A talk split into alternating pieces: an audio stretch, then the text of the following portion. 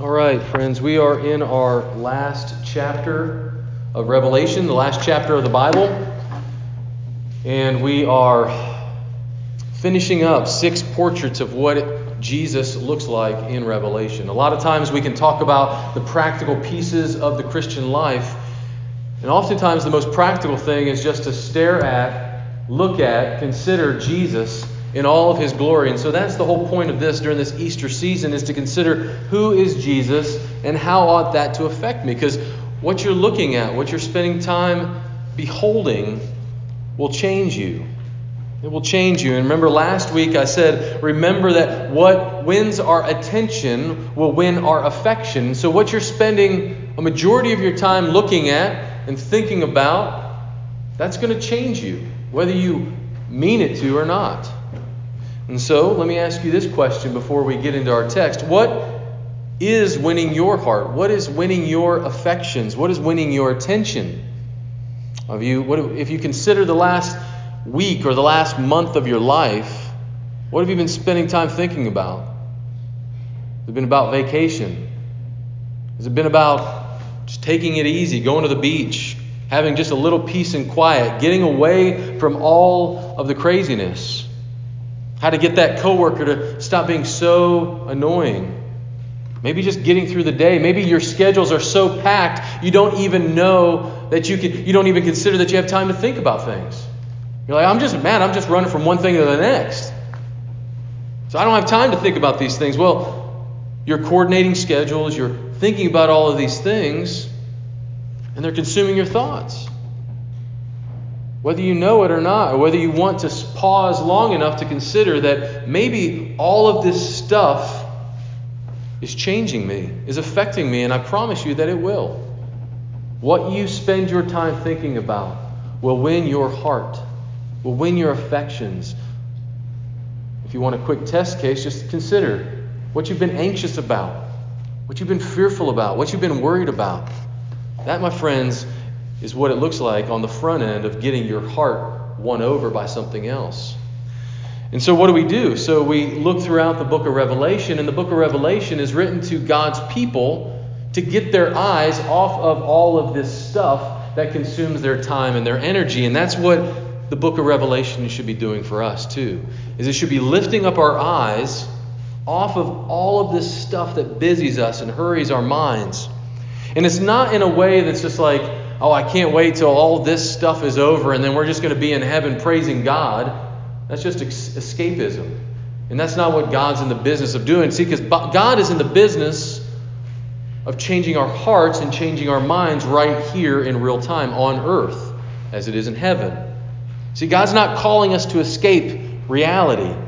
God doesn't shine his countenance upon us to pluck us out of earth.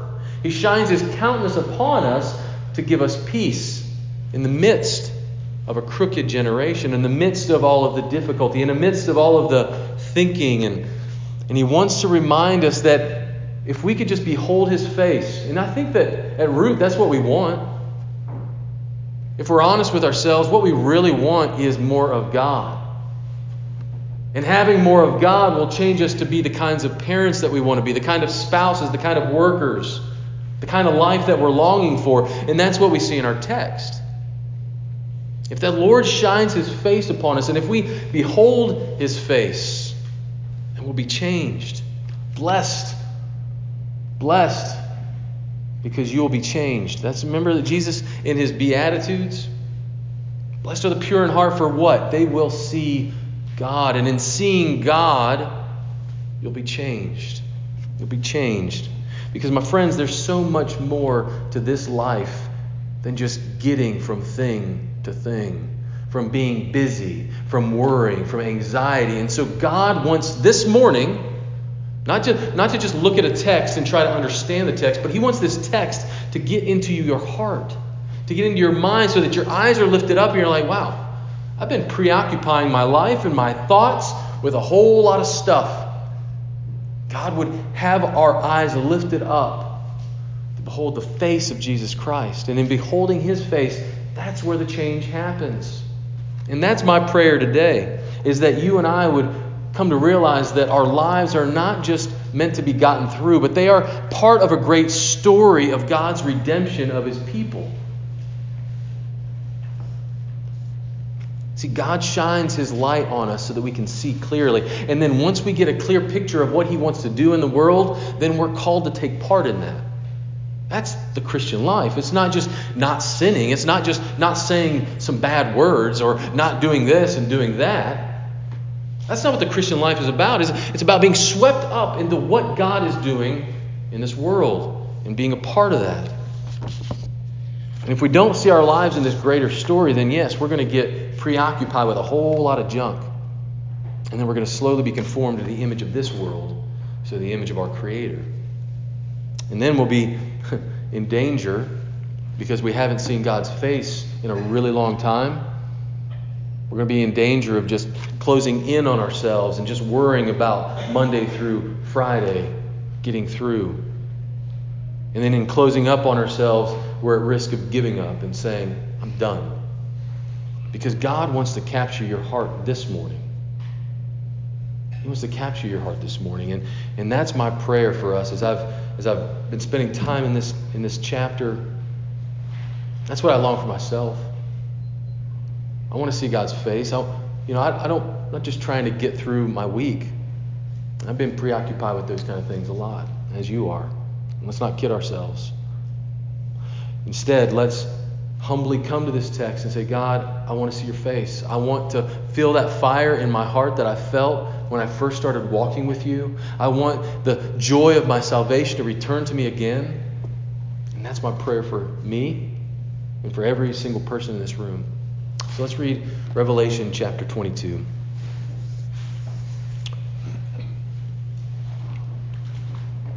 Revelation 22. Then the angel showed me the river of the water of life, bright as crystal, flowing from the throne of God and of the Lamb and of the Lamb through the middle of the street of the city. Also, on either side of the river, the tree of life with its twelve kinds of fruit, yielding its fruit each month. The leaves of the tree were for the healing of the nations. No longer will there be anything accursed, but the throne of God and of the Lamb will be in it, and his servants will worship him. They will see his face, and his name will be on their foreheads, and night will be no more. They will need no light of lamp or sun, for the Lord God will be their light, and they will reign forever and ever. And he said to me, These words are trustworthy and true, and the Lord, the God of the spirits of the prophets, has sent his angel to show his servants what must soon take place. And behold, I am coming soon. Blessed is the one who keeps the words of the prophecy of this book. I, John, am the one who heard and saw these things, and when I heard and saw them, I fell down to worship at the feet of the angel who showed them to me. But he said to me, You must not do that. I'm a fellow servant with you and your brothers, the prophets, and with those who keep the words of this book. Worship God. And he said to me, Do not seal up the words of the prophecy of this book, for the time is near. Let the evildoer still do evil, and the filthy still be filthy, and the righteous still do right, and the holy still be holy. Behold, I am coming soon, bringing my recompense with me to repay each one for what he has done. I am the Alpha and the Omega, the first and the last, the beginning and the end. Blessed are those who wash their robes, so that they may have the right to the tree of life, and that they may enter the city by the gates. Outside are the dogs and sorcerers, and the sexually immoral, and murderers and idolaters, and everyone who loves and practices falsehood. I, Jesus, have sent my angel to testify to you about these things for the churches. I am the root and the descendant of David, the bright morning star. The Spirit and the bride say, Come. And let the one who hears say, Come. And let the one who is thirsty come. Let the one who desires take the water of life without price. I warn everyone who hears the words of the prophecy of this book. If anyone adds to them, God will add to him the plagues described in this book. And if anyone takes away from the words of the book of this prophecy, God will take away his share in the tree of life and in the holy city, which are described in this book. He who testifies to these things says, Surely I am coming soon. Amen. Come, Lord Jesus. The grace of the Lord Jesus be with all. Amen. so, this last chapter reflects Ezekiel 47. In Ezekiel 47, you're going to want to write that down and, and go there and, and just corroborate what's happening in Revelation 22, because obviously I don't have time to get in all these pieces. But this is the temple imagery from Ezekiel 47. And in, remember, we've, we've talked about this time and again. Why does this topic of Babylon keep coming up? See, because God's Spirit in Ezekiel had left the temple. It had left the temple, and Israel was sent to exile in Babylon because of their sin. But God promised that He would be with His people, that He wasn't confined to just a temple, but that He would go with them and be with them. But the place where they were at needed rest from all of their sin and all of their greed and all their covetousness and all of their hoarding of God to themselves. So his spirit left the temple. But then in Ezekiel 47, just as we see here in Revelation 22, that God's spirit comes back to the temple. Comes back to the temple. And last week we saw that the new heavens and new earth is a city, right? But it's not just a city, it's a temple. And here in our text at the very beginning, which should be read in conjunction with, with the previous chapter, is that we see that the temple is also a garden. The temple is a garden. So the city is a temple, is a garden. All right, this reaches all the way back to the Garden of Eden, where Adam and Eve were supposed to tend and keep. This is the same words for worship God. Right? That they are to tend and keep the garden. They were to worship God, and in tending and keeping the garden, the intention was to take this garden and continue to push the boundaries of the garden, to cultivate the garden so that the whole earth would be full of the knowledge of the glory of God as the waters cover the sea. And so that was the whole point of what Adam and Eve were called to do. This is a garden, go and keep tending it, keeping it, pushing the boundaries so that it encapsulates the entire world. And so, what we see here in Revelation 22 is that very thing happening. Remember what I said last week was that this temple is so much greater than the Roman Empire, and, and eventually it is to encapsulate the entire world. And so, the same thing, this garden where God dwells with his people is meant to encapsulate the whole world. See, you see this, there, there's fruit right? There's fruit that's mentioned here. Just like there was a river that flowed out of Eden. Do you remember that really obscure little verse in, in Genesis where it says, And a river flowed out of Eden and separated into four rivers? That, that's really strange, right? Well, there is a river flowing out of Eden, and there is a river flowing out of this new Eden. Remember the tree of life that was in the center of the garden that Adam and Eve were not supposed to take and eat? Well, you see that there is not just one, but there are many trees of life. Look at, look at verse 2 if you want to catch me on this one. Verse 2 through the middle of the street of the city, that was this river of life. And on either side of the river, that means on both sides of this river, you have trees of life. So this, this category of this tree of life with 12 kinds of fruit, yielding its fruit each month. And so the picture here is that there is abundant life, that there's not just one tree, but there is tree that we can take from. And in fact, all of the nations can come to these trees and receive life. And, and then you get this concept that, that this Eden has expanded and it's bigger than anything that we saw at the beginning of our Bible. But then we see in verse 3 that there's no longer will there be anything accursed. And then we hear that there's not going to be any uh, dogs or sorcerers and all, all these, these strange things. This, this concept of that this Eden is a little bit different than the other Eden because what happened? Well, the snake slithered into Eden, didn't he? Well, that's not going to be the case. God is not in the business of erecting new fences so that he can keep everything out because why? Why, why is that going on? Because God has definitively dealt with evil. Because the gates of this new Eden are always open. So, how can they always be open if there's all this stuff going on outside? Because God has definitively dealt with evil. It is no more. It's no more. So the temple is a garden, but more importantly, between the first Eden and this new Eden, the key difference is that God and the Lamb will be there forever and ever. See, God walked in the Garden of Eden in the cool of the day, so that you get this concept that God would, would visit Adam and Eve, and then they would hide when they sinned, right? They were able to hide. Well, in this new Eden, there will be no hiding from God's presence. He'll be there ever and always. And so, what, what are we to do? So, what are we to do? And that's the rest of our chapter. If you look from verses 6 all the way down to 21, it can be summed up with two points. Two points.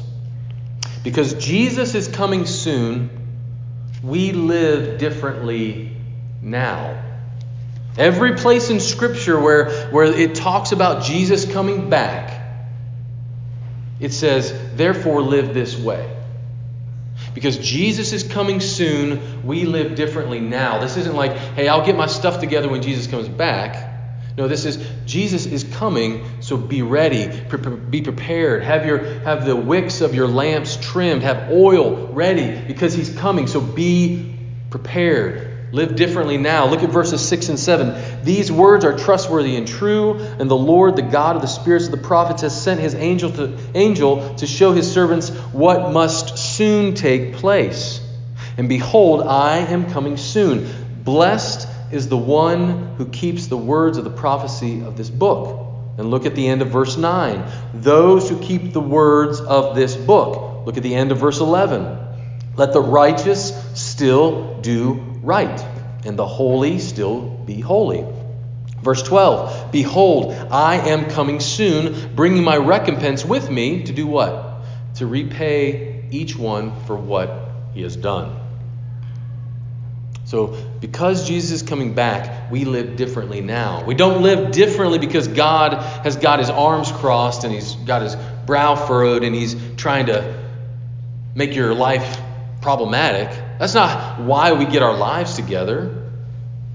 That's not what we see in this text at all. It's not God saying, hey, I'm going to come and I'm going to straighten you out.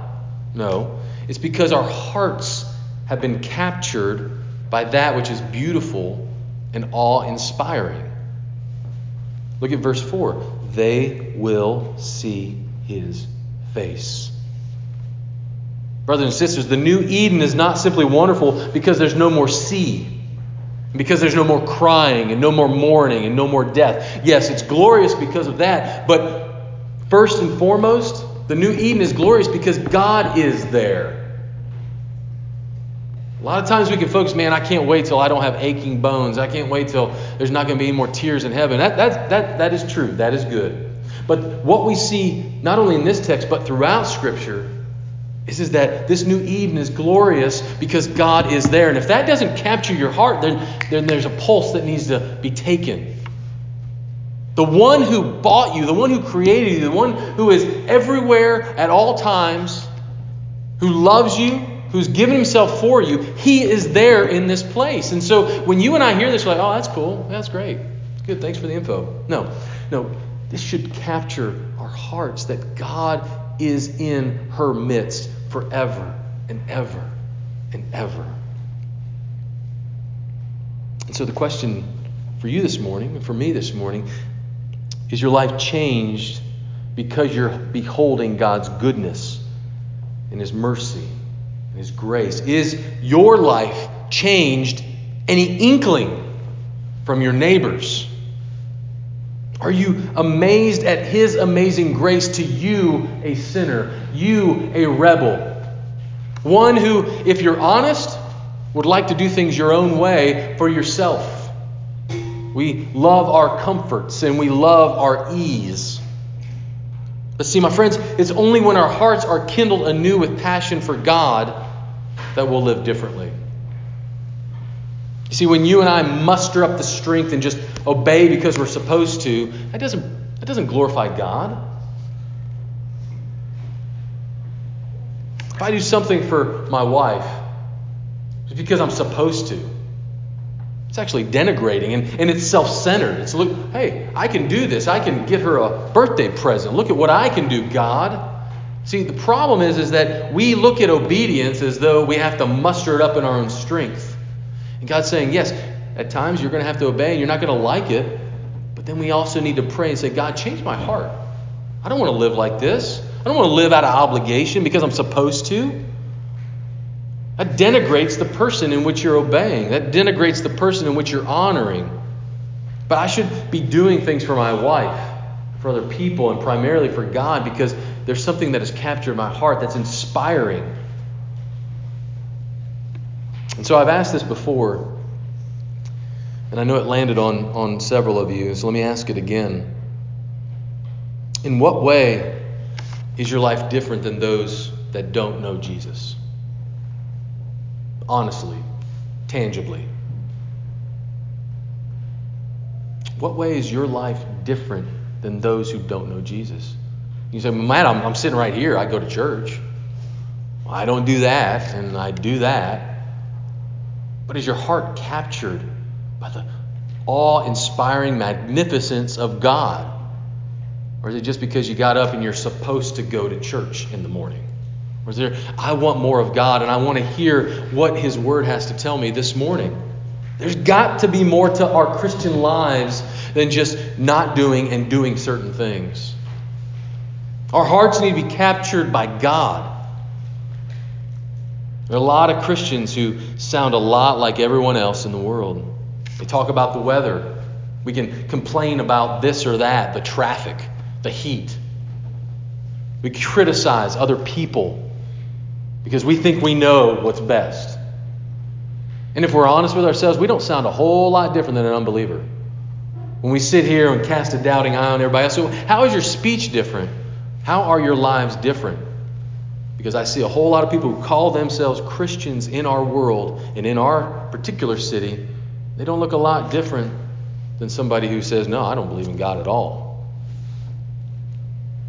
So, is grace shaping your words? Is it shaping your heart? Is it changing your life in a real practical way? And, and, our, and our last point is a very practical way of how we can live differently. Very practically. Because Jesus is coming soon, we invite. Because Jesus is coming soon, we invite others. We go talk to others. We welcome others into not just this church building, we invite others into our homes, into our lives, into the inconvenient.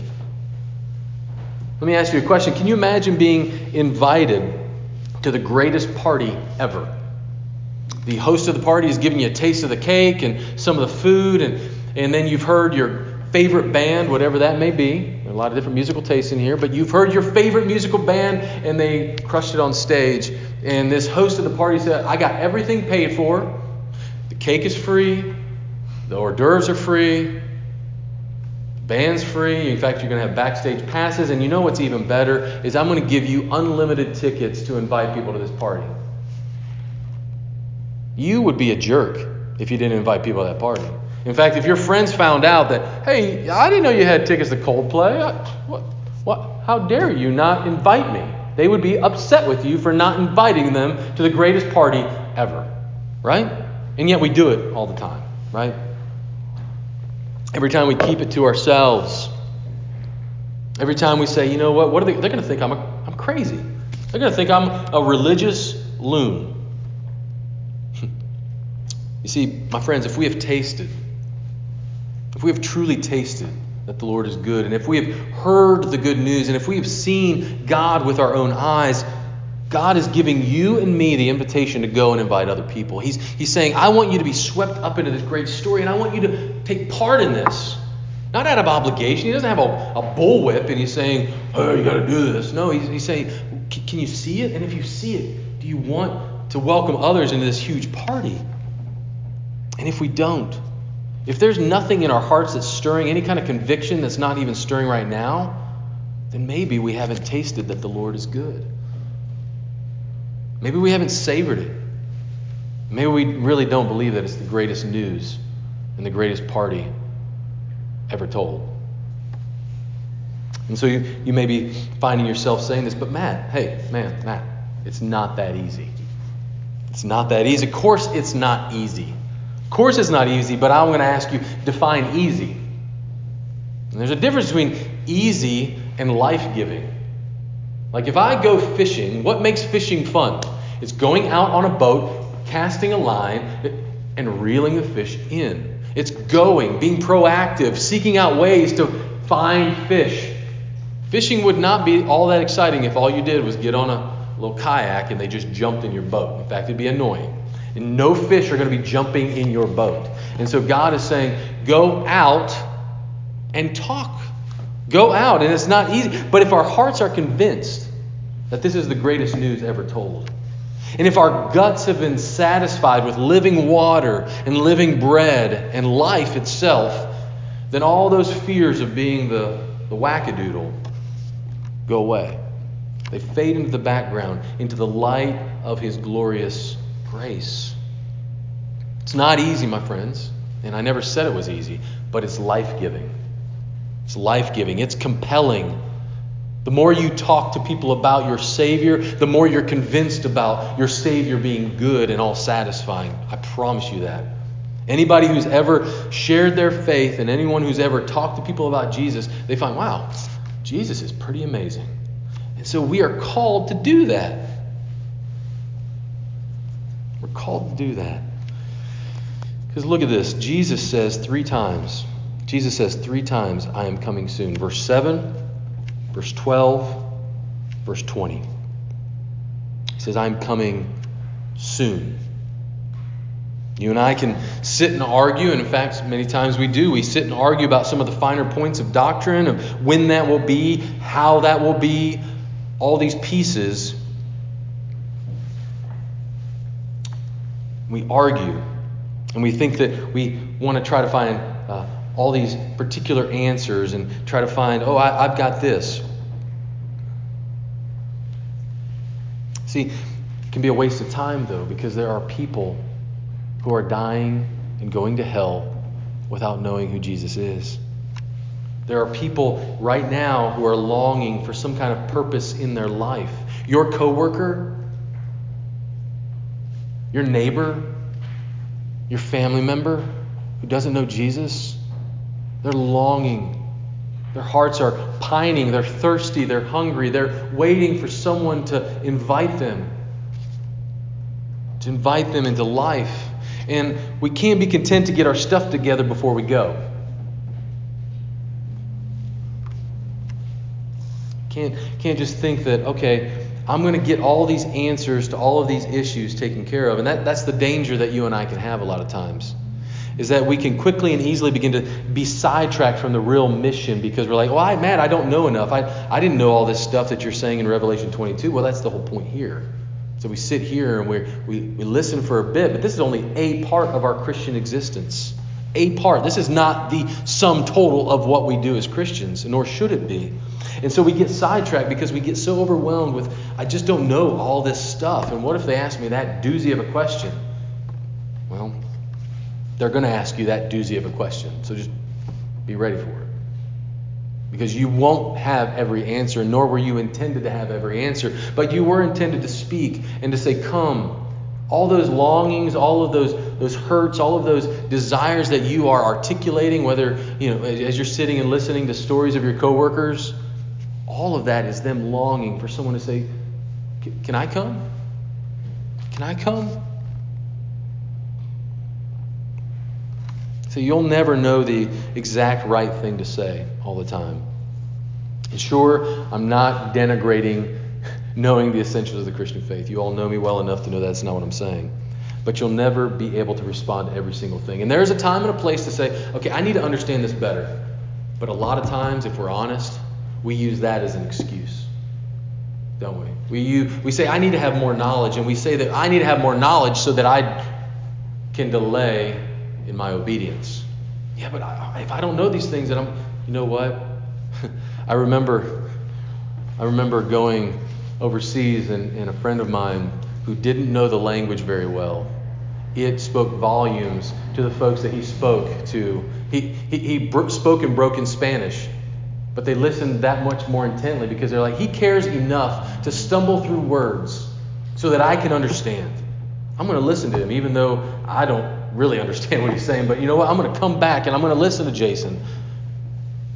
That's what we're called to do is that to mumble and stutter and just try to get something to say. I love you enough to make a fool of myself. See, we, we don't need any more excuses. We don't need any more comfort. I promise you that. So I want to be very, very clear. And I alluded to this just a moment ago. The purpose of this Sunday morning gathering is to equip us to go out. That's the point of us sitting here. And I know, I, I know each of you very well, and, and I'm thankful, and I know that you've got this, and I know that you know this. That yeah, I don't just come here so that I can just that this is the Christian life. I, I know that. I know that. But we need to be reminded, I, myself, I need to be reminded. There's a lot of stuff that can go in on a Sunday morning and be like, wow, do we have all the all the stuff together in the worship bulletin? No, we can spend so much time on that that we forget that this is a tool to get us out there. To get out there and to stutter and to mumble and to, to just invite people. So let me ask you. What is one way that you can proactively reach out to someone this week? Email, that's pretty innocuous. A text, a phone call. Because, my friends, people are not jumping into your boat.